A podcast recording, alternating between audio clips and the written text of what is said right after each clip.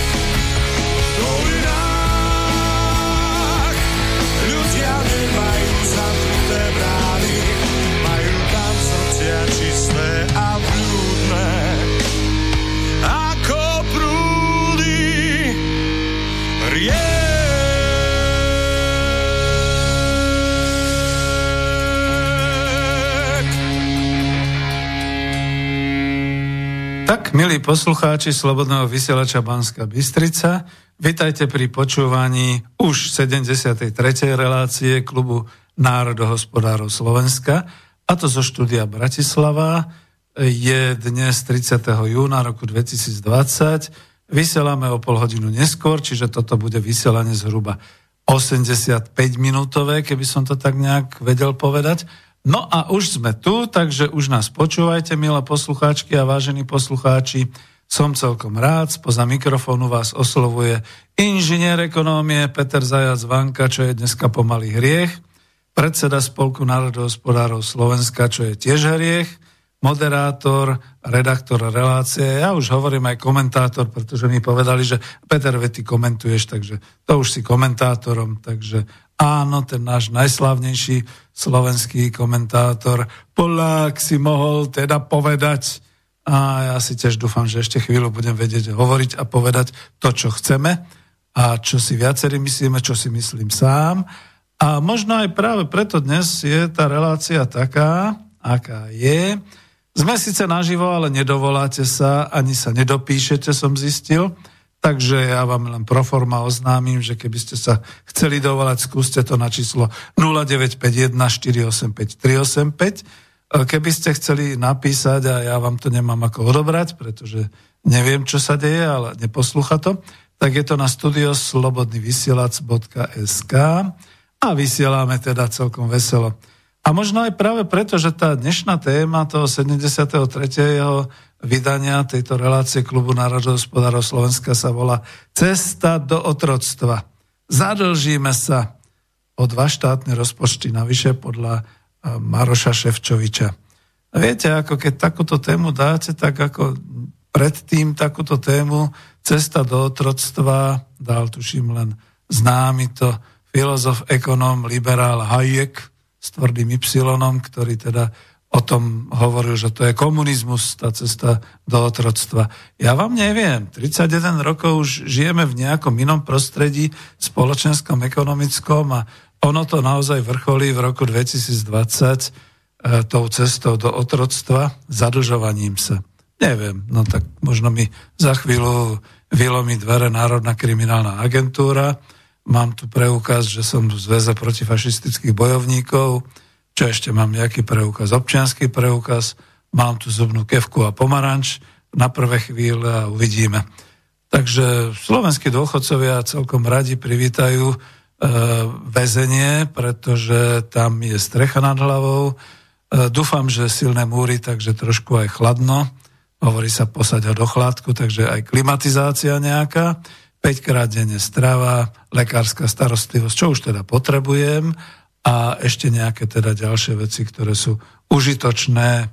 No a predpokladám, že je tam dnes už aj internet, aj televízor, aj športové, aj kultúrne vyžitie, tak bude toho viac ako to, čo človek ako bežný slovenský dôchodca má doma, hlavne ešte keď je nejakým spôsobom chorý a podobne. Dobre, tak aby som neodbočoval cesta do otroctva. Zadlžíme sa. Začnem teda tak, ako som chcel v tejto téme, predovšetkým otázkou, kto potrebuje v Slovenskej republike dnes peniaze. Nie, nekričte oblikátne, že všetci. Zamyslíme sa najprv, koľko máme obyvateľov a aké je celkovo sociálne a príjmové zloženie občanov Slovenska. Neberte do úvahy rezidentov, čo tu žijú dočasne ako zamestnanci z iných krajín alebo ako cudzinci s dočasným pobytom za rôznym účelom, od práce, to sú tí manažéri a konatelia a kto iný, cez štúdia, cez šport, športová práca, e, naši futbalisti rôzni nakúpení, cez turistiku, možno aj cez politiku, áno, lebo zase sú tu aj takí, ako v tých dobách, keď boli tzv. sovietskí poradcovia v 50. rokoch. Aj teraz tu máme zrejme takých poradcov. Ja si nemyslím, že Slovač by bola taká šikovná, ako sa to teraz všetko vyvíja tým smerom do otroctva.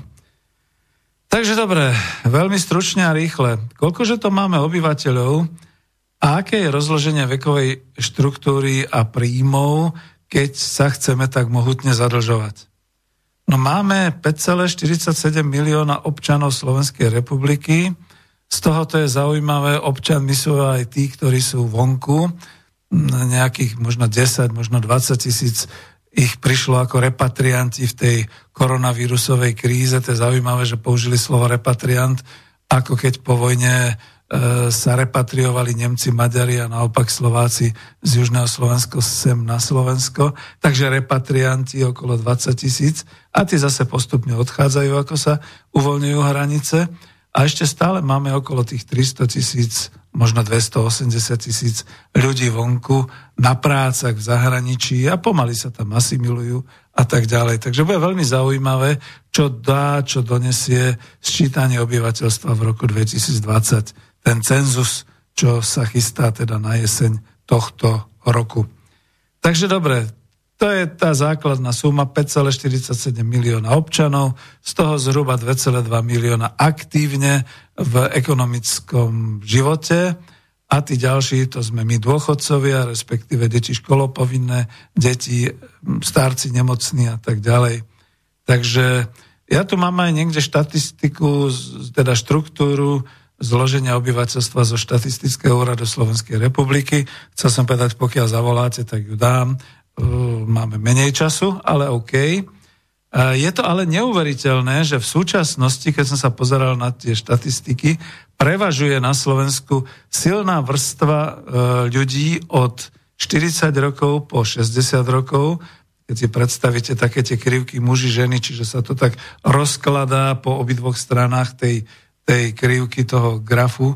Takže to sú generácie, ktoré boli narodené za socializmu, a to v rokoch 1960, v dekádach 1970, 1980, teda nielen tzv. husákové deti, ale teda ozaj také tie silné ročníky, keď sa nám deti rodili, to už môžem povedať ja ako ročník 55, že teda potom v 80. V 80 po po 80. roku som založil rodinu, takisto mám dve deti. No a tieto husákové deti dnes, 40 50 60 tie sa rodili v dôsledku nezvykle priaznivej sociálnej a prorodinne orientovanej politiky, e, ktorú teda viedol v tom čase už prezident Gustav Husák za ČSSR. A ono je to tak i v ostatných susedných krajinách, aby teda tí naši politológovia vedeli, mali rozhľad. Aj v Maďarsku je to tak, aj s tým rozložením. Aj v Poľsku, no o Česku nehovoriac, e, tvorili sme jeden štát. Takisto je to v Pobaltí. Takže všade sú to ročníky, ktoré už potom mali menej detí, asi si zvykli na taký ten blahobyt, životnú úroveň, ktorú dosiahli auto, chata, e, byt, zariadenie bytu, e, dovolenky a tak ďalej, tak potom už mali len maximálne jedno až dve deti. A dnes tieto naše deti nebudú mať vôbec deti, ešte nebudú mať, neviem, ako niektoré dievčatá si myslia, že budú rodiť 45 ako tie slávne americké filmové celebrity, len zabudajú, že to stojí peniaze a to musia mať naozaj tú celebritickú nejakú osobnosť. Našak aj naše celebritky takto rodia. Takže to je o tom. A e, môžu mať možno maximálne jedno dieťa. Ergo tá reprodukčná sila obyvateľstva sa scvrkáva, a beriem to ako varovanie, že potom už asi ťažko bude mať kto splácať všetky tie dlžoby, čo narobili a narobia naše vlády v našom mene. Na to obrovský pozor. Viete, to je také zaujímavé, že ako si padli všetky zábrany. Kým donedávna liberáli a pravičiari vykrikovali, že e, neuživí dôchodcov tá malá, málo početná vrstva zarábajúcich, lebo vymierame, lebo demografická kríza, alebo podobné veci. Dnes všetci čušia a hrozne sa tešia na tie peniaze, ktoré sa teraz budú môcť e, obdržať a zadlžiť sa. A nikto už nehovorí o tom, že kto to bude splácať. Veď keď to bude dlh štátu Slovenská republika, budú to splácať občania. No a ako? No, to ešte skúsime povedať. Takže ďalším závažným faktom je sociálny status našich ľudí, to je ďalšia vec. E, v roku 1990 Klaus a všetci vykrikovali, že všetci budeme podnikatelia, korun, uh, uh, kuponová privatizácia z nás urobí všetkých podnikateľov a opak je pravdou. Spravil z nás podnikavcov, mnohí skončili veľmi zle. Použijem taký paralelný príklad, ako keď mi môj obchodný priateľ z Moskvy ukazoval tam ten Piskarievský uh, cintorín, že vidíš, tu sú pochovaní všetci moji uh, sú, teda uh, ľudia, ktorí patria k mojej vekovej kategórii a spolužiaci.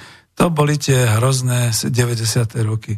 Ja už mám tiež prípadov, že aj podnikatelia, moji spolužiaci sú pochovaní, niektorí sú až poškodení, a len jeden je taký, ktorého si vážim a ktorý teda sa dostal úplne až na špicu. Zdravím Andreja Babiša. No, takže z týchto analýz vyplýva, že prevažne v slovenskej spoločnosti sme až na 90% zamestnancami. A to, že sme zamestnancami, to aj po 31 rokoch vtlkania ideológie liberalizmu do hlavy znamená, že zamestnancami chceme byť. Je to ľahšie, je to jednoduchšie, je to menej nebezpečné a slovo podnikateľ dnes už nabralo taký hanlivý výraz, takže viete, ako podnikatelia, tí štyria milionári, ktorí dnes tvoria vládu, podnikatelia Matovič, podnikatelia Kolár, uha, ďalší podnikatelia, mm, Kiska podnikateľ a podobne. Takže zamestnancami sú všetci operátori, všetka tá administratívna sila republiky, bankoví úradníci, e, ľudia v obchodoch, obchodníci, aj obchodní zástupcovia, keď nerobia na SZČO, manažéri, dokonca riaditeľia, dokonca generálni riaditeľia. A ak to nie je majiteľ SROčky a statusovo sa zapísal kvôli daniam ako konateľ, tak aj, aj, aj tí sú vlastne v podstate zamestnanci. A to všetko kvôli daniam a odvodom, Takisto zamestnancami štátu sú nielen vojaci a policajti, ale aj ministri, ba celá vláda Slovenskej republiky, poslanci, celý úradný štátny aparát. Ha, aj preto máme taký ten krásny priemerný plat slovenského zamestnanca, Lebo podelte plat poslanca 5000 mesačne a plat pokladničky či operátora 650 v hrubom dvomi a vyjde vám ten báječný priemerný plat vhodný do ekonomicko-politických analýz aj politikom. Takže sme skutočne spoločnosť zamestnancov. A táto spoločnosť zamestnancov sa zadlžila a ide sa zadlžovať ďalej. Teraz, my potrebujeme dlhy? A prečo? kvôli štruktúrálnym zmenám, kvôli zlepšeniu života, kvôli udržaniu, ba až zvýšeniu spotreby, aby to bol dobrý ukazovateľ v hrubom domácom produkte. Lebo počujem to zo všetkých strán aj teraz v tých reláciách a argumentoch, že zvýši sa spotreba a predsa spotreba je dôležitá pre ukazovateľ hrubého domáceho produktu. Ja, to je tak krásne falošné. A keď už zvyšovať spotrebu nešlo, by to nejako ináč na štrukturálne zmeny. No naposledy sme prijali 450 miliard dolárov, to bolo v roku 1991 od Medzinárodného menového fondu, podpisoval to Klaus. A o 11 mesiacov neskôr sa žiadne štrukturálne zmeny neuskutočnili ani nekonali, pretože sa rozpadla Československá federatívna republika. A tá dlžoba ale zostala. To sa nejako rozkradlo, rozfrckalo, rozplácalo Takže Česká republika si zobrala dve tretiny tohto dlhu, Slovenská republika jednu tretinu dlhu a odvtedy existuje popri vláde a ministerstve financií taká tá služba dlhová štátu, kde obsluha dlhu štátu znamená, že každoročne sa predajú nejaké cenné papiere, nejaké dlhopisy, aby sa získali nové peniaze na splácanie úrokov z istín, Istiny sme nikdy nesplatili a už sa opakujem aspoň v tretej relácie, že iba môj spolužiak Andrej Babiš dokázal dva roky po sebe trhať tie dlžobné úpisy Českej republiky, že to boli naozaj tie istiny splatené, ale ináč všetci sa pohybujú iba v priestore splácania úrokov. To znamená úroky z požičaných peňazí. Čiže takto to je. A to my potrebujeme? Že vraj na reštrukturalizáciu ekonomiky? Dajte mi pokoj. Toto snad nemyslíte. Dnes v roku 2020 vážne, lebo však čo nám tu patrí. Máme predsa príklady, ako sa správal štát pri zadlžovaní sa. Zvyšuje dane, poplatky, žmíka obyvateľstvo. A nakoniec, ako počúvajte aj tých 10 e, relácií s profesorom histórie Matušom Kučerom, kde sa dozviete aj ako to bolo v Uhorsku, Celá história Európy je spojená so žmýkaním obyvateľstva, keď král mal prázdnu kasu a potreboval ju naplniť. A máme nedávnu minulosť. Toto nebudete poznať, tak to kľudne poviem. No a vidím, že sa nedovoláte ani nedopíšete, tak je mi ľúto. No. Máme zrejme nejaké obmedzenia, už len čakám, keď slušne zaťukajú, ja im otvorím, aby neurobili hospodárskú škodu. Takže takto. No, nedávna minulosť. Z krajín Rady vzájomnej hospodárskej pomoci, aby som to nazval ekonomicky, sa zadlžovali štáty len málo ktoré. Dlžoby držali tak, aby to boli komerčne splatné dlžoby. To bolo aj prípad Československa. Teda nie je zadlžovanie sa cez finančné ústavy a cez financie, ale zadlžovanie sa cez e, tovarové a obchodné vzťahy. To vysvetlím jednak v rámci Rady vzájomnej hospodárskej pomoci a vtedy ešte vo svete fungovali všetky tie clearingové účty, čiže vzájomné clearingové zúčtovanie a v dolároch, e, v markách a podobne išli len tie clearingové špičky. Aj to viem, že sa dalo dokonca aj tovarovo vyplniť. Bol som na takom podniku Kohospol, podnik zahraničného obchodu, kde sme v rámci clearingovej špičky povedzme platili e, kurčatami alebo vínom a podobne. Čiže to boli takéto rozumné obchodné e, vzťahy a zadlženia. Povedzme, keď už tak to bolo na hranici, že a, e, sovietská ropa za naše strojárenské výrobky, sovietský plyn za potraviny, to robili napríklad Maďari, ale napríklad Rumunsko, Čaušesku, bol trošku taký odlišný, tento nezvládal a zadlžoval sa finančne. A to na západe. Samozrejme, že na to doplatil. Životná úroveň Rumunov vtedy veľmi pomaly rástla, dalo by sa povedať, že až stagnovala. Priemysel sa síce pôžičkami dvíhal, ale zrazu zistili, že musia hlavne splácať, takže už vtedy mohli byť poučení. Všetci sme mohli byť poučení, keby e, vo vláde a v orgánoch takýchto rozhodovacích boli ekonómovia a ľudia znali určité histórie a skúse, so skúsenosťami.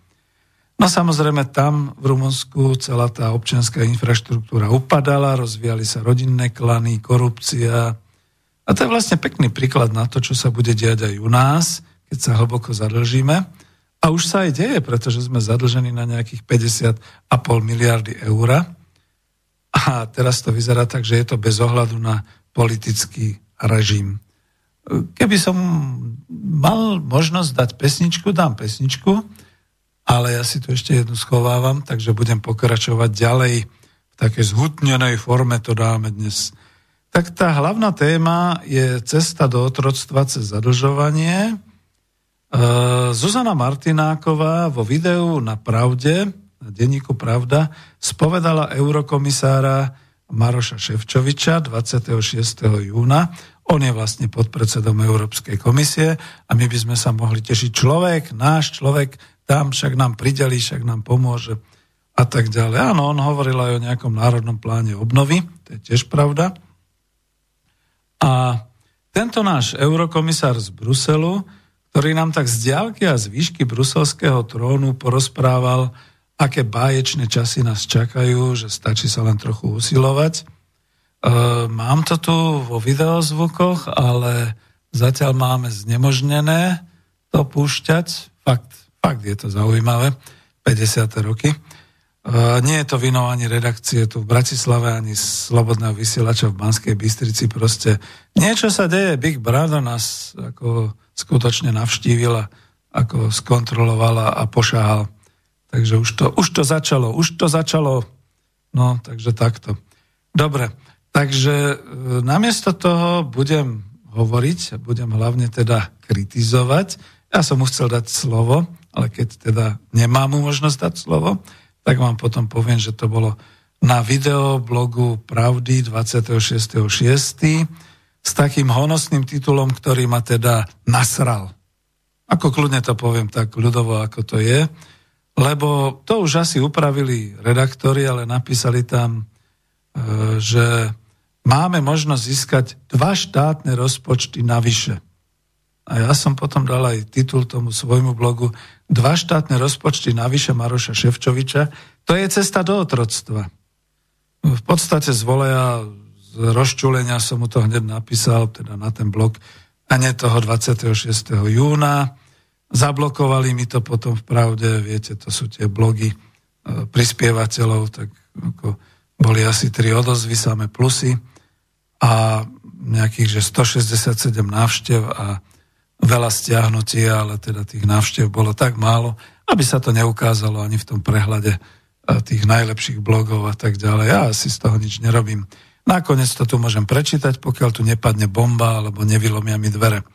Takže štátny rozpočet na rok 2020 je v príjmoch plánovaný, a tu budem citovať, lebo to hneď aj opravím, je v príjmoch, príjmoch plánovaný na 15,5 miliardy eur a vo výdajoch na 17,6 miliardy eur.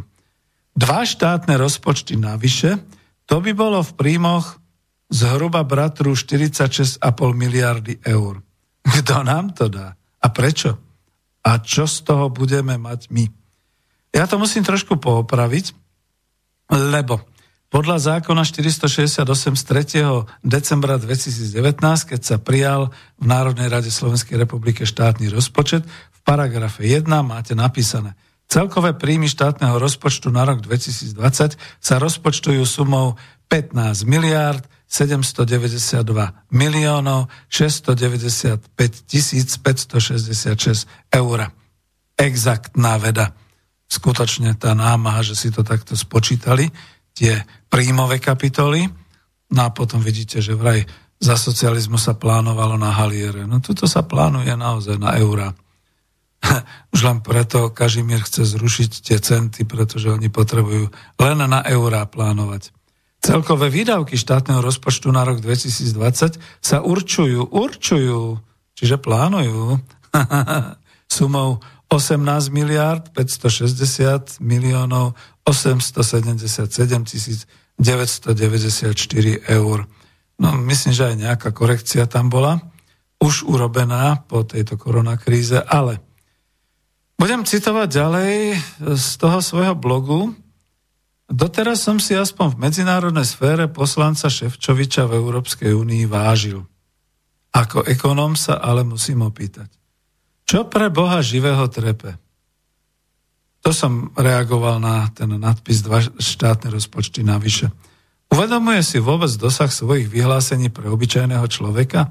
Teda nie pre ten názov obyčajných ľudí a nezávislé osobnosti, ale obyčajný slovenský človek, občan Slovenskej republiky, ktorý je tu doma, žije už roky v príjmovom pásme zhruba 5000 alebo možno aj 7000 eur ročne v ročnom príjme.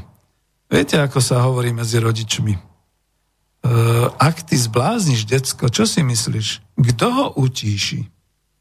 Lebo ak vypráva o tých veľkých sumách a to všetko, ako tak ľudia sa zbláznia, tak začnú znova vo veľkom si brať úvery, začnú míňať. To aj chce táto vrchuška aby sa míňalo, lebo nám klesá HDP a nebudeme dobrí v očiach svetovej globálnej ekonomickej verejnosti. No, viete, ako sa hovorí, že ak dovolíš psovi, aby padali do huby pečené holuby, tak mu pokazíš charakter. Potom ťa možno aj kúsne, keď zistí, že už holuby nepadajú.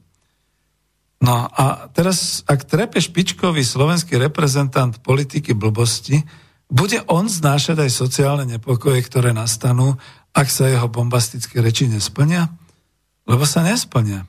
To ide o reakciu na tento prameň v pravde. Ešte raz prečítam ten samotný článok, nadpis. To si tiež ináč dal nejaký redaktor, možno Martináková Zuzka, tú námahu, že to spravila tak bombasticky e, bulvárne. Ide opravdu s Marošom Ševčovičom. Dvojbodka. Slovensko môže mať dva štátne rozpočty navyše. Ja mám tiež príbuzenstve ľudí a pozdravujem ich, ale oni ani toto nepočúvajú.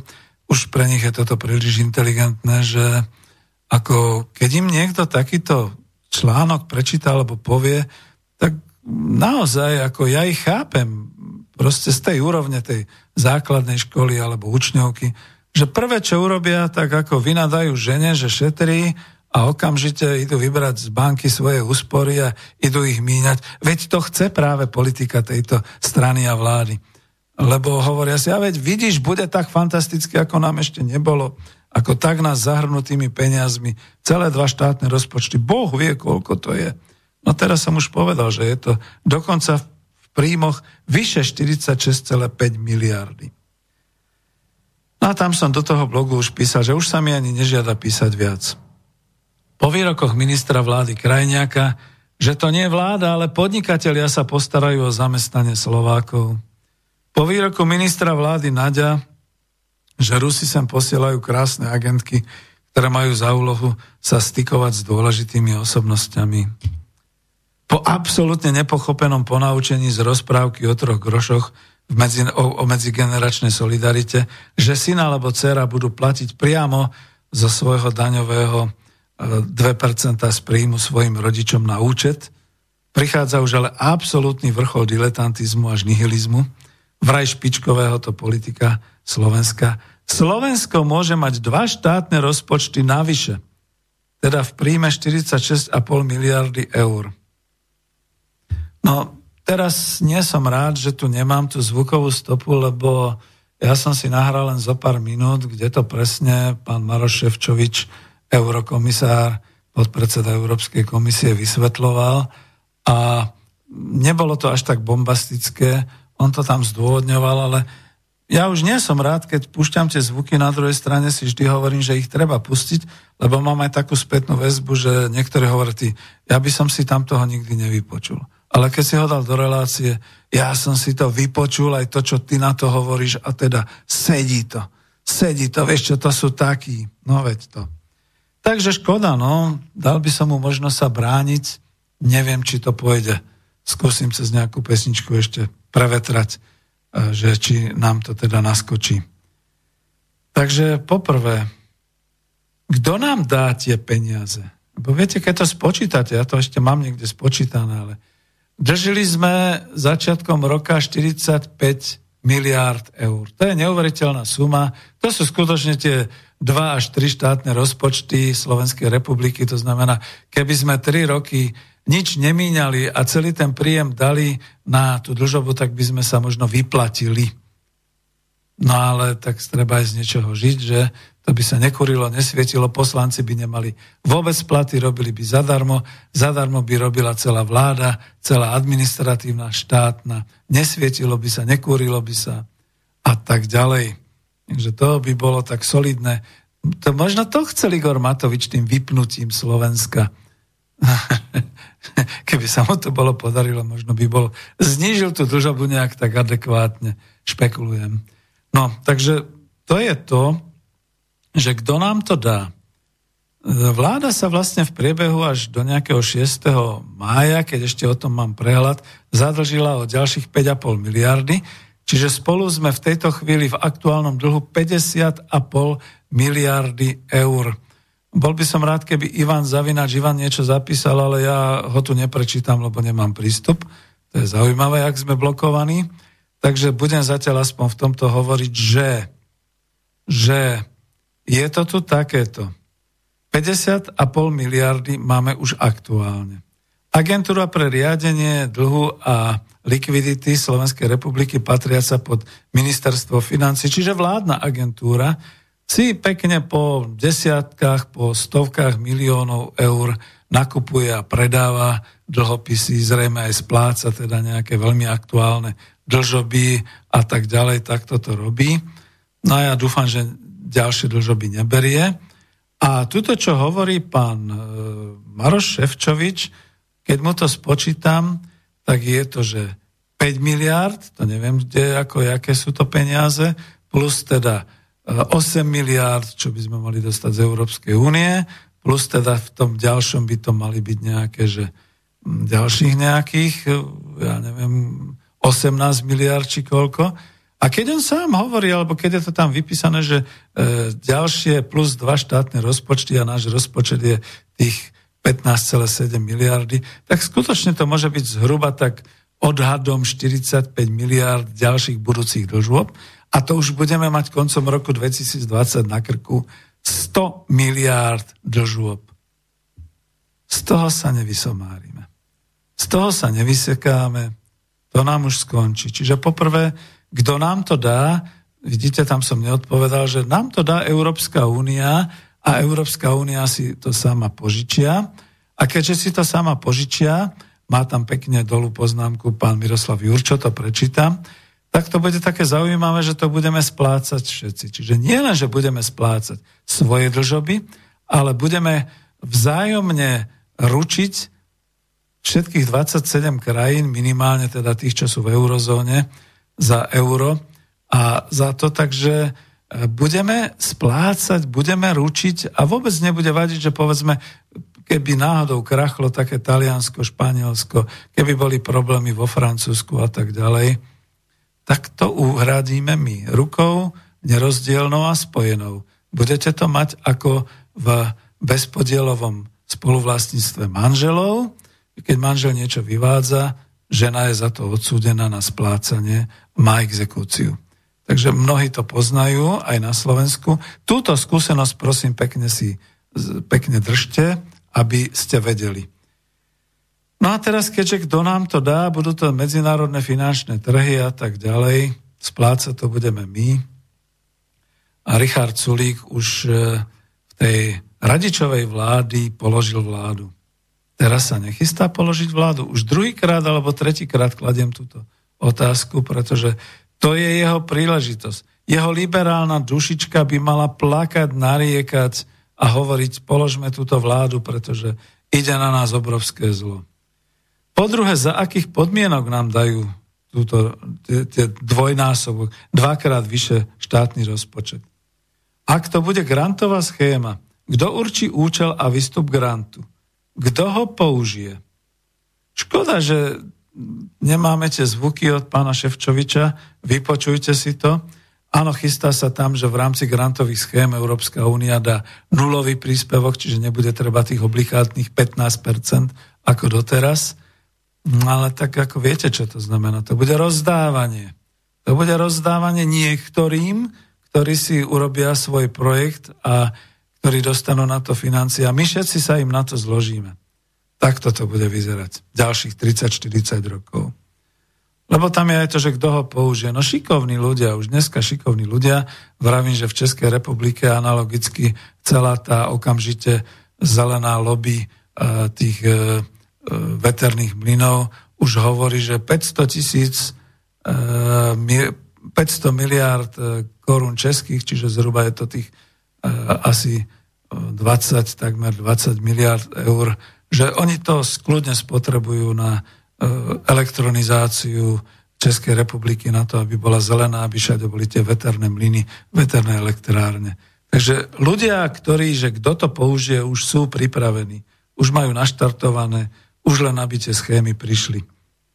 A viete, viete, kto u nás bude mať tie schémy na starosti. No, z umeleckého sveta. Po tretie, ak to bude úver, pôžička, kto to bude splácať? Tam som dal tam otázku, že zase štátny rozpočet od roku 2021.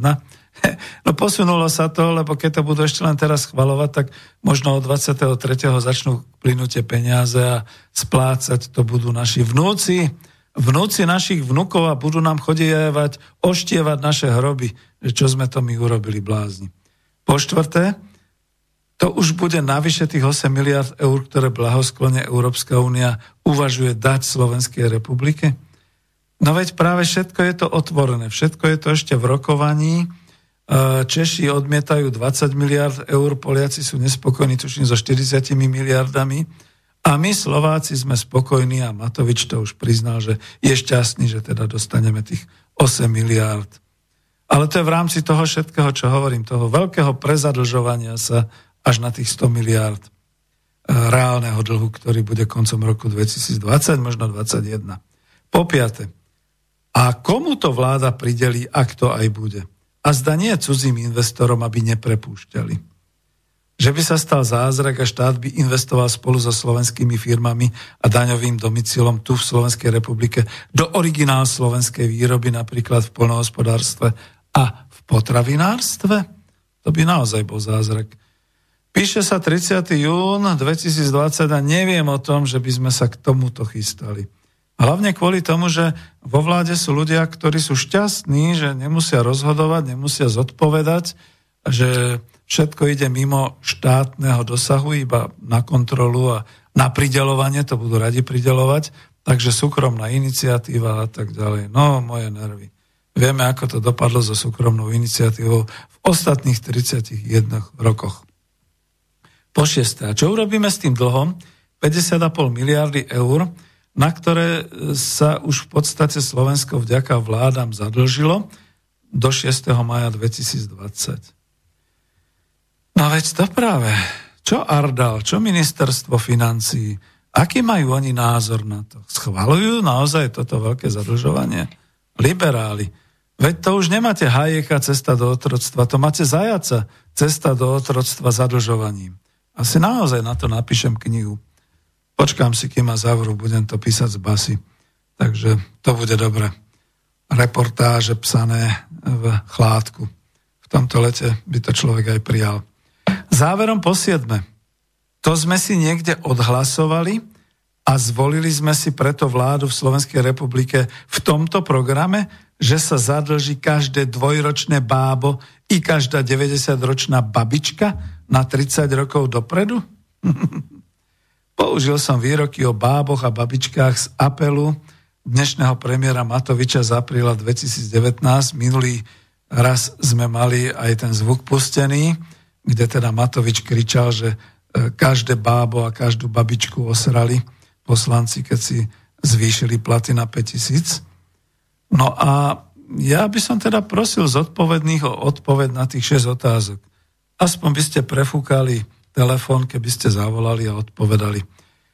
A tú siedmu otázku, že či sme si to niekde odhlasovali a zvolili takú vládu, si musí každý zodpovedať sám a vo svojom svedomí a podľa toho sa aj zariadiť. Tam som aj písal ešte v tom blogu, že Spolok národohospodárov Slovenska, keď už nič iné, tak neodporúča uvažovať o ďalšom zadlžovaní Slovenska ani pod heslom koronakrízy. Ešte sme totiž naozaj nesplatili ten spoločný dlh 450 miliard amerických dolárov, dodaných v roku 1991 na tzv. reštrukturalizáciu československej ekonomiky. Nič sa nereštrukturalizovalo. Sme v tom horšie, ako sme boli kedysi. Takže čo si budeme nahovárať? A teraz prejdem sám, lebo ja nie som sám v mojej politické, ani v tej mojej politickej orientácii, čo sa zhrozil z tohoto, čo sa blíži z tejto cesty do otroctva. Ale než to dáme, tá pesnička bola ináč myslená a pre niečo iné. Pustím si ju a skúsim poškádliť kolegov, že či sa nám to teda nedá nahodiť.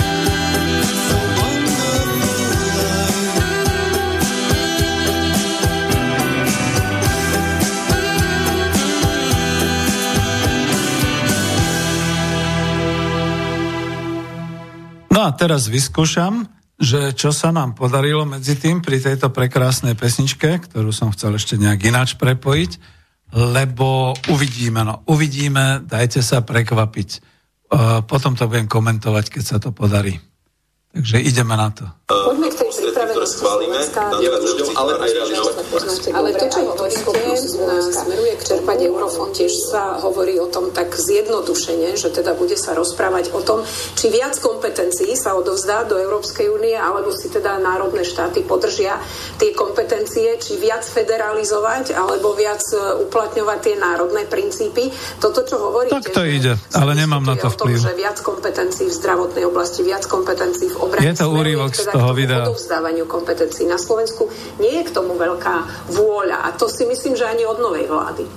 Ja si myslím, že bude to taký dvojstranný proces. Z jednej strany e, si myslím, že táto kríza ukázala, že napríklad aj e, v tom zdravotníctve je potrebné mať lepšie nastavené mechanizmy ako doposiaľ, napríklad tie strategické zásoby zdravotníckého materiálu, to nespochybne nikto, že to v podstate e, potrebujeme. Takisto aj pokiaľ ide o tie reťazce a takú tú závislosť Európy na tretích krajinách. Ja som uplynulé obdobie pracoval intenzívne na tom, aby sme znížili našu závislosť na dovozoch palív z Ruskej federácie, aby sme diverzifikovali zdroje, aby sme boli lepšie prepojení, aby sme mali presne pravidla na to, akým spôsobom fungovať v čase prípadnej krízy. A niečo podobné musíme urobiť teraz napríklad pri všetkých nových materiáloch, ktoré sa týkajú, či už hovoríme o solárnych paneloch, alebo hovoríme o veterných elektrárniach, kde častokrát práve tie suroviny buď sa nachádzajú v Číne, alebo sa nachádzajú na iných kontinentoch, ako napríklad v Afrike, kde častokrát sú to práve čínske firmy, ktoré to kontrolujú. To je len jeden taký prípad, kde je evidentné, že bude potrebné mať takú, taký spoločný európsky prístup. A pokiaľ ide o ten opačný prostred, ktorý schválime v nadchádzajúcich pár týždňov a e, tie plány obnovy by mali mať taký veľmi jasný aspekt, že to musí posilniť odolnosť a takúto modernizáciu jednotlivých národných ekonomík. E, poďme na Slovensko, čo sa týka tejto pomoci. Teraz sa o nej veľa diskutuje, hovorí sa teda o tých 8 miliardách. Minulý týždeň, myslím takto na deň presne, bol ten summit ešte cez videokonferenciu, ktorý teda neuzavrel túto tému plánu obnovy. Očakáva sa v júli už riadny summit, fyzicky sa stretnú šéfovia vlád jednotlivých krajín, ale ani tam sa ešte neočakáva, že by bol tento plán obnovy schválený. Povedzme si teda, e, kedy reálne, pretože každá tá krajina potrebuje okamžitú pomoc. A jedna z kritík, ktorá sa ozýva na adresu tohto plánu je aj to, že ešte nie je schválený. Jeho schváľovanie no veď, ešte to nie je schválené. Dlhšie, čiže nejaký vrchol tej pomoci sa dá očakávať v rokoch 23 až 24. E, vidíte Keď to aj pacient takto, umrie. alebo aké, aké máte plány na urýchlenie celého toho procesu? Tam je niekoľko ešte takých upresnení, by som dodal. Poprvé, e, správne ste poznamenali, že tých 8 miliard sa čaká práve z toho nového nástroja pomoci. Ešte by som len pripomenul, že k tomu je možnosť e, čerpania za veľmi výhodných podmienok ďalších 5 miliard eur. A k tomu treba pripočítať ešte to, čo očakávame z tej novej finančnej perspektívy, to znamená z toho riadneho 7-ročného rozpočtu a to pre Slovensko znamená pre tých e, nadchádzajúcich 7 rokov e, takmer 19 miliard investícií. Čiže my sa dostávame do situácie, ktorá bude veľkou výzvou pre Slovensko aj pre vládu Slovenskej republiky ako naštartovať eh, taký mechanizmus, ja by som to možno nazval krízové eh, riadenie čerpania. V roku 2023? že v časoch, keď nám to išlo najlepšie, sme boli schopní absorbovať, čerpať tak okolo 2 eh, miliard eur. Teraz tie to objemy, ročne. Teraz tieto objemy môžu byť dvoj, dokonca až trojnásobné, čiže keby som to úplne zjednodušil, tak po tých, počas tých nadchádzajúcich 10 rokov, ako keby vláda dostala k dispozícii dva štátne rozpočty a tomu treba, tomu treba prispôsobiť aj ten spôsob, ako budeme tieto fondy čerpať, celú tú organizáciu, hlavne vypracovať veľmi kvalitné plány do budúcna, lebo ide naozaj o historickú príležitosť, ako kompletne transformovať a zmodernizovať krajinu. Koľkokrát už máme historickú príležitosť? Pomoci, tak my sme navrhli e, ešte také tretie opatrenie, okrem toho nástroja pomoci a toho 7-ročného rozpočtu, tak sme navrhli, tak, e, aby sme mali tzv. tzv. premostovacie financovanie, to znamená, aby sme ešte dodatočne navýšili rozpočet na tento rok a tým pádom by sa vlastne tie prostriedky mohli čerpať okamžite vlastne v súlade s tými e, programami, ktoré platia do konca roka. Čiže toto budú také tie tri body, e, o ktorých bude treba dosiahnuť dohodu v júli. Ja e, cítim tak vnútorne, vzhľadom na to, že som absolvoval veľmi veľa rokovaní ako v rámci Rady pre všeobecné záležitosti, kde zastupujú krajiny ministri pre európske záležitosti, ale v parlamente, že je tam pozitívne momentum, je tam neuveriteľne silná motivácia zo strany nemeckého predsedníctva, francúzského pre, prezidenta, aby sme sa dohodli. Všetci premiéry si uvedomujú, že sa e, na nás valí e, veľká ekonomická kríza preto musíme byť pripravení a preto verím, že aj tie e, rozpočtové šarvátky, ktoré niekedy trvali 2-3 roky, tak e, sa skrátia na maximum a že do konca júla na e, budeme mať e, tento rozpočet aj s týmito novými črtami schválený. No, to je ambiciózny termín. Slovensko víta túto pomoc. Všeobecne tu vládne konsenzus a naprieč politickým. Si myslí Zuzana Martináková. Táto pomoc je dobrá, že ju Slovensko potrebuje a že je výhodná. Ešte chvíľku sa zastavíme pri tom pomere grantov a pôžičiek ano. z tejto pomoci. Aj premiér Matovič povedal, že pre Slovensko je to výhodné, že on nemá výhrady, dokonca trošku teda nedržíme s dvomi partnermi z V4, no, s Polskom a Českom, pardon, s Maďarskom a Českom, ktorí vyjadrili e, trošku také rozpory e, na, k tomuto plánu obnovy, ale teda bavme sa o tom, že Slovensku vyhovuje. Je ten pomer grantov a pôžičiek naozaj taký, že Slovensko si to v zásade môže dobre dovoliť? A ešte aj to spolufinancovanie, lebo Slovensko trvá na tom, aby zostalo spolufinancovanie tak, že Slovensko spolufinancuje tých 15 zhruba a európske peniaze tých zhruba 85 pokiaľ hovoríme o tých 8 miliardách, tak hovoríme o grantoch. Čiže to sú granty, ktoré pôjdu no, ešte nikto nepotvrdil. 18-19 eh, miliard, ktoré by nám mali prísť z toho riadneho 7-ročného uh, rozpočtu. No a tých 5 miliard, to sú tie možné pôžičky, ktoré budú samozrejme veľmi výhodné, lebo uh, Európska uh, komisia má ten trojačkový uh, Ale status, že ako to predáva? Miera je, je maximálne nízka, ale to už samozrejme záleží na tom, ako sa nám podarí, by som povedal, naštartovať to čerpanie týchto eurofondov. A viem, že doposiaľ e, bola pre nás veľká výzva aj vyčerpať tieto granty. Čiže rozumiem, že k tým eventuálnym pôžičkám by sme prišli neskôr. Pokiaľ ide kofinancovanie, jedno z takých prvých opatrení, ktoré sme prijali ešte vo februári, je, že počas tejto krízy je maximálna flexibilita. To znamená, že zrušili sa všetky tie obmedzenia presunov medzi regiónmi, medzi tými jednotlivými tzv. osami operačných programov a takisto sa umožnilo 100% financovanie zo strany európskeho rozpočtu, to znamená, že kofinancovanie je v tomto prípade 0%, 0% e, a viem, že viaceré členské krajiny vrátane e, Slovenska by uvítali, aby jednak táto flexibilita, ale aj e, tá miera kofinancovania bola čo najvyššia a aby sa aj ten rozpočet, či už tento mimoriadný nástroj alebo ten riadny, mohol čerpať dlhšie, lebo naozaj absorbovať tak masívne prostriedky v krátkej sume je veľkou výzvou pre každého. No, podstate som veľmi rád, že sa to podarilo mojim kolegom, že sme to predsa len nejak ten zvuk mohli dať. E, spolupracovala na tom celá e, celý slobodný vysielač, takže veľmi pekne ďakujem. Je to hlavne preto dobré, aby sme boli demokratickí. Aby to nebolo také, že niečo niekto kritizuje, hovorí a nedovolí, aby sa pán e, eurokomisár Maroš Ševčovič nevyjadril.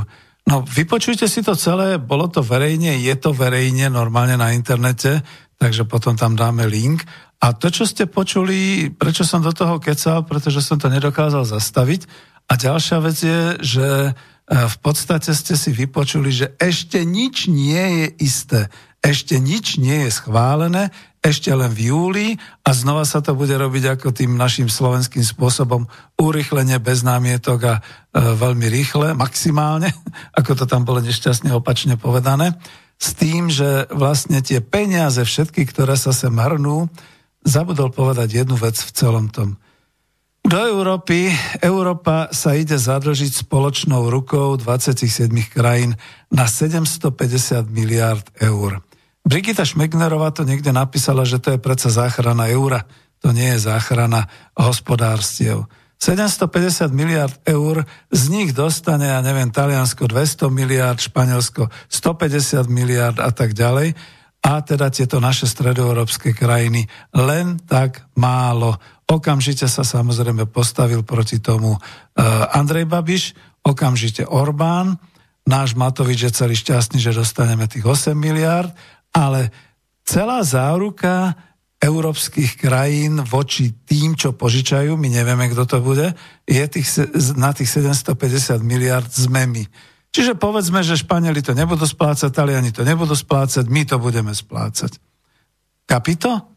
V čom je ten problém? A o tom tu nebolo ani slovko. Slovko bolo o tom, ako my všetko dostaneme, aké granty my dostaneme. Nie je vôbec pravda, že tých 8 miliard, ktoré teda je schválených, že to bude všetko len cez granty, dokonca s nulovým prispením. Pravda je skôr v tom, čo bolo ďalej povedané, že budú rôzne úvery, a tieto úvery budú ale splatné, to bude treba splácať. A teraz ide o to, že úvery na čo, kto dá projekt, čo dostane.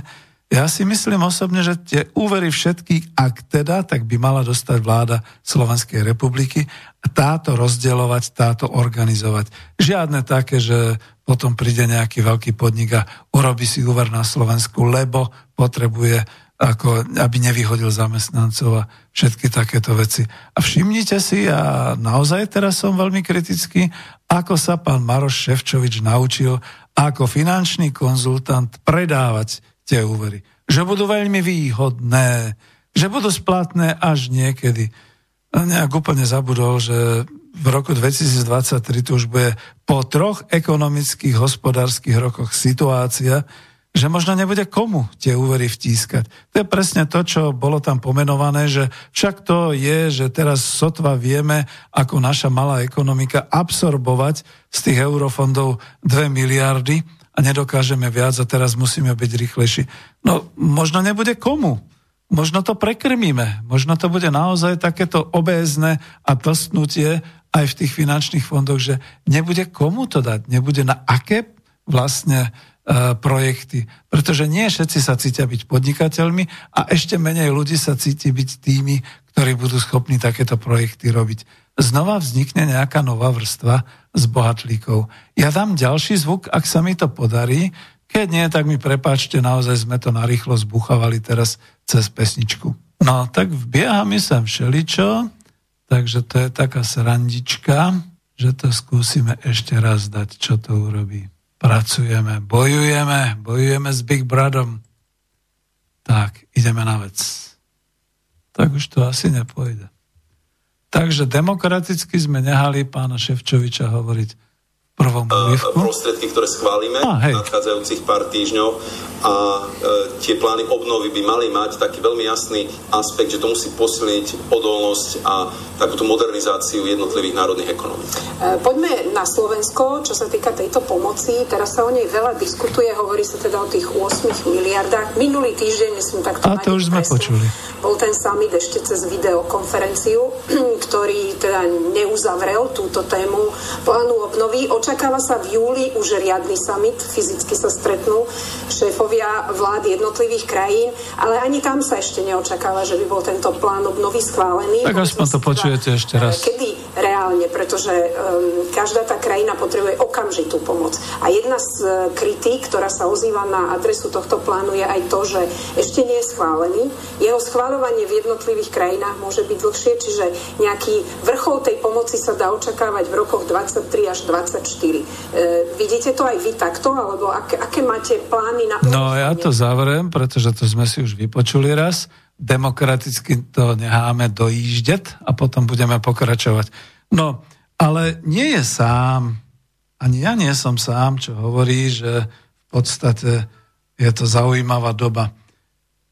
Ešte aj bývalá predsedkynia vlády Slovenskej republiky z roku 2011 a dnes socioložka Iveta Radičová napísala, a napísala to 8. apríla, prezidentské voľby a myslenie ľudí. Ja som si odtiaľ zobral zo pár citátov. Takže čo hovorí socioložka? Primárny dôvod polarizácie a nespokojnosti v spoločnosti Slovenska je v sociálnych a ekonomických podmienkach a v situácii na Slovensku. Čo to znamená? Ľudia sú chudobní. Ľudia nemajú veľa peňazí a tu im príde nejaký eurokomisár a máva im miliardami, prípadne vláda, ktorá tiež máva miliardami. Ďalej, čo hovorí ona. Chválime sa hrubým domácim produktom a makroekonomickými údajmi, chválime sa vysokou priemernou mzdou, to už sme si dnes povedali, čo to je zač, prehlbuje sa a zväčšuje nespokojnosť občanov s vládnymi politikami. Ak hovoríme o pevnom a silnom štáte, bez vyspelých a vyrovnaných regiónov to nebude nikdy silný národný štát. O, to je zaujímavé, že to už komentujem ja, že tu niekto dokonca spomína aj silný národný štát. Ďalej budem pokračovať. To sa nevyrovná sociálnymi balíčkami. Riešenie je vo vytváraní pracovných miest, väčší presun z infraštruktúrnych do projektov na vývoj regiónov a do vlastných zdrojov. Ergo musím komentovať do e, vlastnej výroby, keď by sa to tak povedalo. Dobre, čo hovorí ďalej? Hovorí sa o tom už 15 rokov, prehlbuje sa schudobňovanie regiónov, narastá počet chudobných okresov a občanov, ktorí pracujú pod minimálnu mzdu a v nízkopríjmových pásmach. Takže toľko socioložka, ktorá po návrate z veľkej politiky precitla a zistila, ako sa teda ľuďom žije. No a Uvidíme, ako to vyzerá s tým ďalším zvukom. Než ho teda dám, tak e, dám aj medzi, medzi časom takýto blok Miroslava Jurču, ktorý dal na a ktorý píše skutočne o tom, že na čo vlastne brať toľko tých pôžičiek a takto sa zadožiť, keď tie čierne peniaze nám tečú popod nohami len ako si zámerne si ich Európska únia ani naša vláda nevšíma. Takže počúvajte pozorne. Ja sa pozriem, či už toto skončilo, ale už keď ho mám, tak dám. Miro Jurčo, čo nás čaká do konca roku 2020? Blog z 29. júna. On tam píše o odporúčaní rady, to citujem. Odporúčanie rady, ktoré sa týka Národného programu Reforiem Slovenska na rok 2020 a ktorým sa predkladá stanovisko rady k programu Stability Slovenska na rok 2020. Aj vy ste si to všimli, ako čarovný prútik zvaný vírus porazil colnú, daňovú, hospodárskú, korupčnú a kriminálnu scénu? Hm. Skomentujem. Áno, všimli sme si, že ešte aj kontrabandy e, tých všelijakých fetov sa museli baliť do, do rúšok hm, ako zdravotnícky program, že? Dobre, a to bolo odhalené. Pokračujem v jeho citácii. Volebné programy oduševnené boje pred televíznou kamerou, programové vyhlásenie vlády. Úplne to sršalo bojom proti korupcii, klientelizmu, daňovým únikom a lepšieho života obyvateľov Slovenska. Tak ako zanikol e, zvuk šampas, šampusových pohárov pri piripitku výhry volieb, rovnako zanikli aj predvolebné sľuby. Napríklad pri daniach sa prešlo na, v Európskej únii zaužívané dobrovoľné platenie daní. Áno, to bolo počas koronakrízy. Dnes som čítal práve 30. júna, že ešte stále je mimoriadna situácia, ešte stále nie je povinnosť platiť dane. Politici si kontrolnú činnosť zámerne nevšímajú, potláčajú alebo ju nazývajú šikanovaním, buzeráciou. Všetko len a len pre udržanie preferencií jednotlivých strán. Toto tu skomentujem, to sa mi veľmi páčilo, keď teda e, minister hospodárstva Sulík vyhlásil, že vyrve e, úradníkom to, čo robia e, ako tú bolesť, ktorú spôsobujú podnikateľom. Je normálny on? Pochybujem. Pozrime sa, čo napísali, to už citujem zase Mira Jurču, pozrime sa, čo napísali k nášmu návrhu ročnej stratégie udržateľného rastu zo začiatku roku 2020. Prioritami Slovenska v strednodobom horizonte sú aj naďalej boj proti daňovým únikom a zlepšenie dodržiavania daňových predpisov, pričom ide o prostriedok na zabezpečenie udržateľnosti verejných financií a podporu spravodlivých a rovnakých podmienok, čím sa uľahčí oživenie hospodárstva. A tu píše ďalej Európsky parlament, Európska komisia a rada majú pred sebou ťažkú úlohu. Ako zabrániť rozkradnutiu týchto čísel. A teraz dobre počúvajte. Oh, to sú miliardy. 1100 miliard eur treba najprv vybrať do rozpočtu Európskej únie za tých 7 rokov zrejme. A potom ergo 1100 miliard eur treba rozdeliť medzi členské krajiny.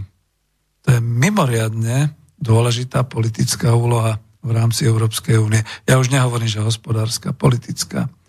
Potom ďalej Miro Jurčo hovorí, 750 miliard, miliard eur si treba požičať Európskou úniou ako boj proti koronavírusu a záchranu ekonomik a 750 miliard teda treba rozdeliť na granty a pôžičky.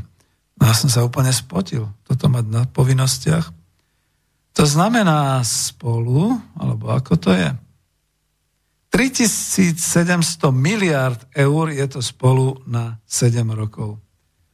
A teraz jeho otázka. Kto bude bojovať za spravodlivé a zákonné nakladanie s uvedenou sumou v Európskej únie?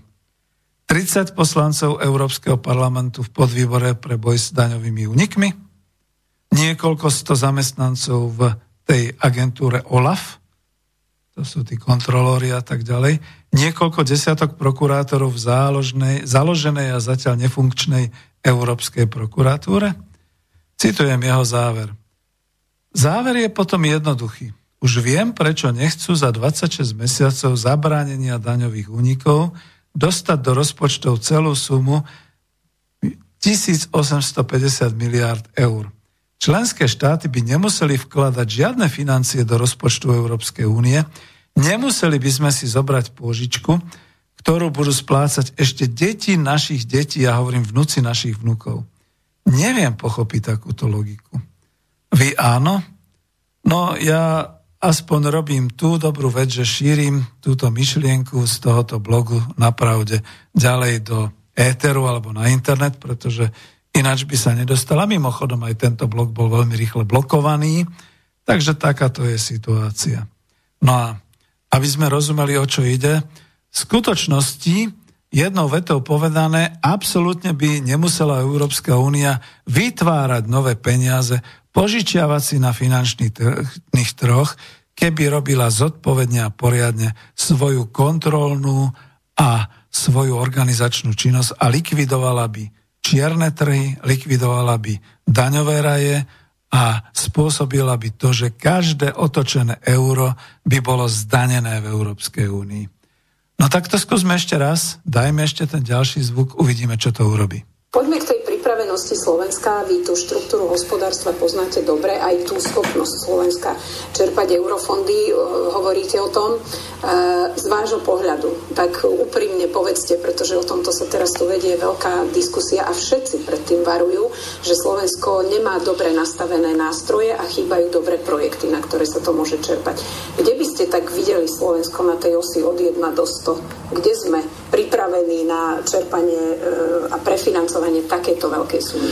Ja som, ja som mal e, možnosť o tomto rozprávať aj s pánom premiérom, aj s pánom ministrom hospodárstva, s pani e, podpredsedničkou, s pánom ministrom financí, s pánom podpredsedom vlády Holím. Čiže myslím si, že je tu veľmi živá diskusia, všetci si uvedomuje, že samozrejme najprv e, treba urobiť ten prvý krok, to znamená schváliť tento, tento rozpočet a pracovať na tom e, konsenze všetkých členských krajín, ale už teraz treba rozmýšľať nad tým, ako sa tieto prostriedky budú čerpať. A myslím si, že ide o tak dôležitú úlohu, ako som spomenul, tak možno taký historický milník e, vo vývoji, vo vývoji Slovenska, kde by bolo potrebné začať e, takú rýchlu celospoločenskú diskusiu, kde by samozrejme to malo byť pod zaštitou vlády, plus si myslím, že by bolo potrebné osloviť sociálnych partnerov, akadémiu, významných podnikateľov, vedcov, výskumníkov, na to, aby sme dokázali skutočne už do jesene pripraviť ten plán obnovy, čo mal byť vlastne taký strategický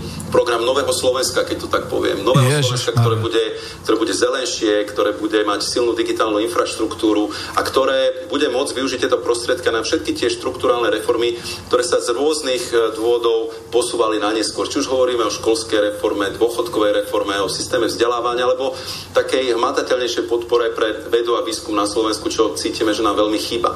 No a potom samozrejme e, bude, bude potrebné celé to rozmeniť na také tie konkrétne projekty, ktoré, ako ste správne poznamenali, nám častokrát chýbajú a preto sme aj čerpali tak pomaly. keď sa rozprávam e, s ľuďmi, čo im vadí, prečo to čerpanie je také menšie, častokrát mali obavy jednak z administratívnej náročnosti. A, E, samozrejme, boli tu rôzne, e, rôzne informácie aj o korupčnom správaní, ktoré mnohých ľudí proste odrádzalo od toho, aby takéto projekty odprezentovali. A preto si myslím, že toto mala byť taká národná priorita, že ak sa skutočne v júli schváli takáto masívna pomoc pre Slovensko, tak malo by to byť priorita pomoc všetkých politických strán, celého spoločenského spektra, ako využiť takto podanú ruku na modernizáciu Slovenska a začať riešiť všetky tie problémy, ktoré tak dlhodobo tlačíme pred sebou. Je to vôbec reálne do jesene? Veď vieme, ako tie Správne, Zuzka. Fungujú. E, v súvislosti so Slovenskom sa hovorí aj o tom, že máme trošku a teraz v úvodzovkách smolu, že vlastne uprostred e, tej krízy e, došlo k zmene vlády a táto nová vláda sa teda za pochodu musí učiť nielen zvládať krízu, ale aj pripraviť takéto ambiciozne plány. Či majú na to dostatok skúseností, či naozaj to vedia v takej rýchlej dobe uchopiť do, do toho septembra a či má táto vláda vôbec na to aj odbornú, aj personálnu kapacitu, aby to urobila. No, tak to ste si vypočuli, čo bolo a odpovede radšej ani nechcete počuť. To je, ja, ja som zažil také tie v podstate častušky, aj som zažil takú tú ideologickú prípravu na to, ako sa nám bude dariť a podobne, tak to, to všetko tam potom už naozaj bolo a pokračovalo to tak, to už to už naozaj ani nechcíme. Ja by som teda radšej povedal taký ten svoj názor a dovolte mi ho teda povedať, lebo už veľa toho času nebudeme mať. Toto všetko, ak sa poschvaluje, ak to začne, zaprvé bude to neskoro. Ozaj to už bude neskoro pre slovenský živnostenský stav, pre slovenské služby, pre skutočne slovenské podniky, ktoré už ten cash flow, čiže ten tok peňazí, už, už proste už je to hlboko v mínuse, už pôjdu preč. Niekto to od nich odkúpi, alebo proste zaniknú. Veď to vidíme, teraz sme si hovorili, že človek chodí po uliciach a nie po Bratislave, po uliciach iných miest a vidí, že tam bolo občerstvenie, tam sa dalo nájsť, tu sa dalo. To je všetko zavreté. Skrachované. Alebo ako je to vlastne? Vyčkáva sa. No a pritom sa sem hrnú peniaze, ktoré ako keby nás naštopali ako husy, aby sme boli tuční, aby sme mali tučné pečenie, aby sa dobre tie zisky od nás ako dávali von. To všetko znamená, že Matovičová vláda nás ženie priamo už do zotročenia. Do otroctva pod hlavičkou Európskej únie a globálnych finančných trhov. Lebo títo to budú platiť a títo budú od nás žiadať. Zatiaľ, čo sme postupne boli hlbšie a hlbšie a stávali sme sa chybnou politikou hospodárskou v ekonomike a ponárali sme sa do stavu ekonomickej kolónie, viď to automotív nešťastné a e, rušenie podnikov a všelijaké takéto veci, výpredaj bank a všetko toto. Teraz nám hrozí skutočné otroctvo. Tak mi dovolte mať svoj názor. Poprvé, ekonomika na Slovensku už nie je naša. Tak sa nezadlžujme pre Boha živého ako štát. Ak bude pravdou, že budú granty s nulovou nutnosťou prispienia zo štátneho rozpočtu či z obecného, tak OK, to využíme pre infraštruktúru občanov, pre infraštruktúru služieb pre občanov, nie pre infraštruktúru cudzím firmám na budovanie diálnic a všelijakých tých energovodov a ja neviem čoho ešte všetkého. To poprvé. Len pre ľudí. Len vtedy granty. Po druhé, ak chce vláda pomôcť účinne občanom Slovenskej republiky, ktorí sú v drvivej väčšine zamestnancami a majú teda tie svoje platy minimálne, priemerné, len veľmi malá skupina, hlavne teda ako od tých poslancov vyššie tie, tie mimoriadne exkluzívne platy, tak nech z peňazí, z možných e, z tých dlhov vlády, ktoré teda predsa len prídu, nanúti nami Európska únia, určite ich zobere prezidentka aj predseda vlády, nech teda urobia tú srandu. A nech teda vyplatia občanov. To nemusí byť nepodmienený základný príjem. To môžu byť naozaj tie helikopterové peniaze. A vysvetlím, prečo som otočil, prečo zrazu mám takýto názor, aj keď doteraz som bol proti takýmto peniazom.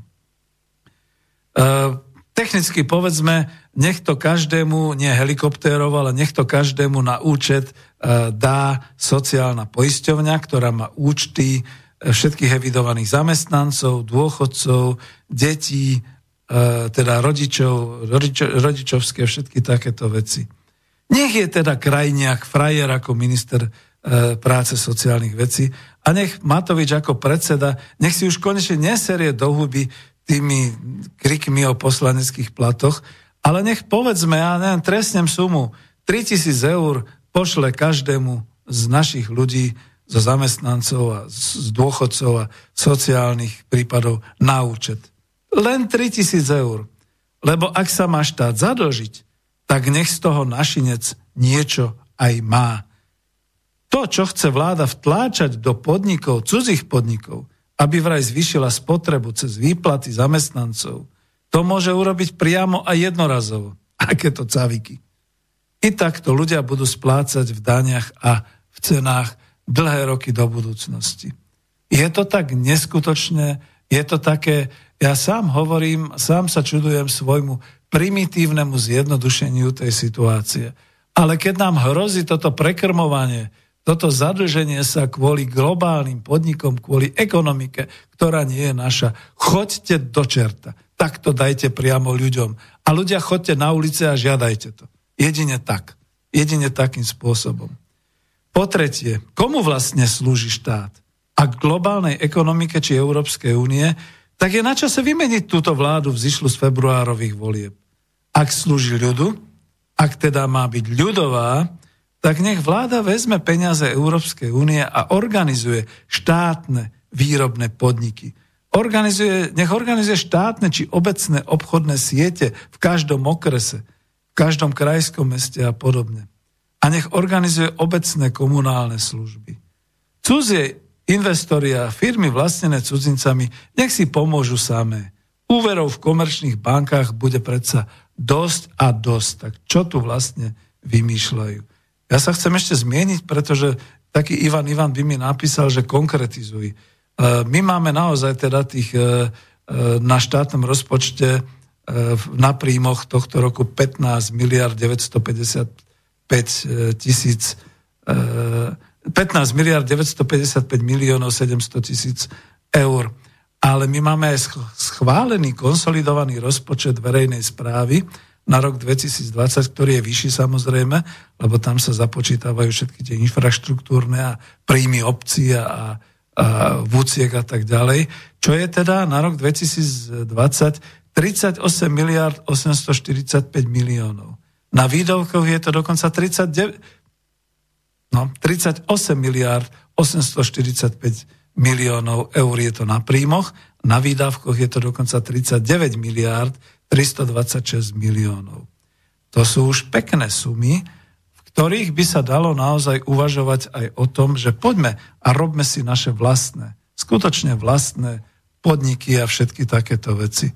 Ja som chcel ešte citovať pána profesora Husára, ktorý veľmi dobre e, hovoril a má to v takom článku, aspoň nazvem ten článok, už nebude mať čas, vidíte, o čo sme teda prišli, kde teda e, on vlastne uverejnil článok na slobodnom, na slovenskom slobodnom slove a uverejnil článok na DAVE 2, a to 28. júna, k téme podnikov a zadlžovania sú. A on tam teda píše o tej schéme svojej e, celkovej. E, ja už, už nemám čas, mám maximálne nejakých 5 minút. Takže skôr odporúčam otvoriť si web stránku dav2.sk, pozrite si to tam, prečítate si to a tak ďalej. E, jeden koment k tomu ešte dám, že od marca vláda nerobí nič iné, len vraj pomáha ako drobným podnikateľom, tak bohužiaľ aj súkromným veľkopodnikateľom, ba až zahraničnému súkromnému sektoru. Tam som dal taký komentár, že naďalej nás zadržuje z príjmov z daní a ide to z výdavkou vlády. On to pekne rozdelil na tie svoje e, vzorce, ktoré tam má, že T minus G, čiže naozaj e, investície minus vládne výdaje a tak ďalej. Otázka znie, kto to bude v budúcnosti splácať? Naši potomkovia. Veď o to ide. píše tam, mimoriadne e, ma u nás prekvapila ekonomická situácia veľkých a malých podnikov, ktorá sa ukázala vďaka koronavírusu. Všetci potrebovali odrazu peniaze. A píše tu o tom, že ako si podniky zabudli tú položku nerozdelený zisk. Kde to zmizlo? Musel zmiznúť, e, keďže nevyužili e, vlastníci finančný tok a nevyužili ani požičky podnikov na finančných trhoch? Tu by som dal obrovský výkričník. Ja sa tejto téme ešte budem venovať, pán profesor, určite. Pol hodinu nám to zobralo, ale čo je zaujímavé, to som chcel ešte e, na takéto zdôraznenie, že e, dal som to pod diskusiu aj pánu profesorovi, že pán profesor, na otázku, ako je to možné, že podniky potrebujú peniaze, e, odvalávam sa na tú časť v texte ekonomická situácia veľkých a malých podnikov, aká je, je tu odpoveď. Popri tom, čo ste zdôraznili, že podniky si už vo februári a marci 2020 rozdelili zisk na podiely dividendy odmeny, takže rýchlo prežerali svoje zisky za rok 2019, je tu ešte ďalší závažný fakt a tým je, podniky majú náklady na mzdy zamestnancov a pretože tieto náklady chcú vždy minimalizovať, o tom je kapitalizmus. Veľmi sa im hodilo, že vláda vyhlásila mimoriadnu situáciu a poslala na očerky a do karantén množstvo, aj keď nie všetkých zamestnancov. A tak odrazu podniky, a to je to, že to sú prevažne cudzí investori, začali vydierať štát a vládu, že sa bude prepúšťať, ak im vláda neprideli finančnú pomoc. Vláda sa posrala a okamžite im tie peniaze poslala.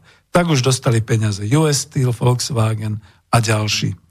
Vôbec to nie je o ekonomike. Je to o politike a o vydierateľnosti Matovičovej vlády.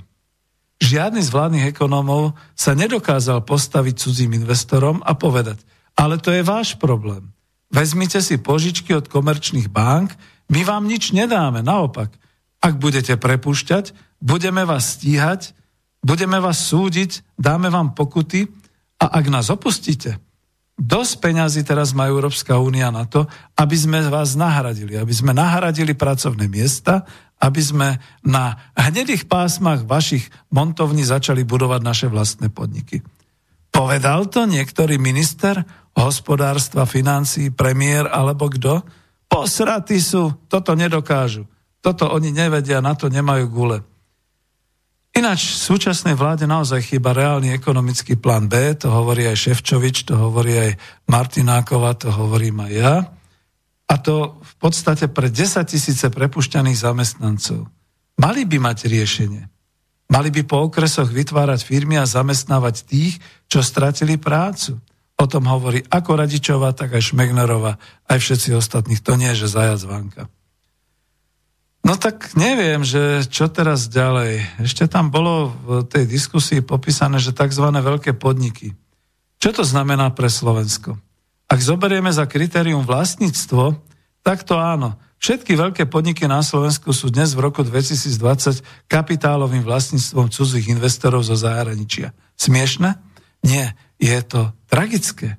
Matovičová vláda teda nechce zámerne pomáhať živnostenskému stavu a malým firmám či sotváku strednej veľkosti sa dostávajúcim firmám zo slovenských kapitálom. Oni idú pomáhať veľkým podnikom, ktoré sú v rukách zahraničných investorov. A tým končím. Práve dnes vyjde materiál agentúry Bisnote, že nielen globálny kapitál, ale aj malé SROčky sú u nás vo vlastníctve cudzieho vlastníka.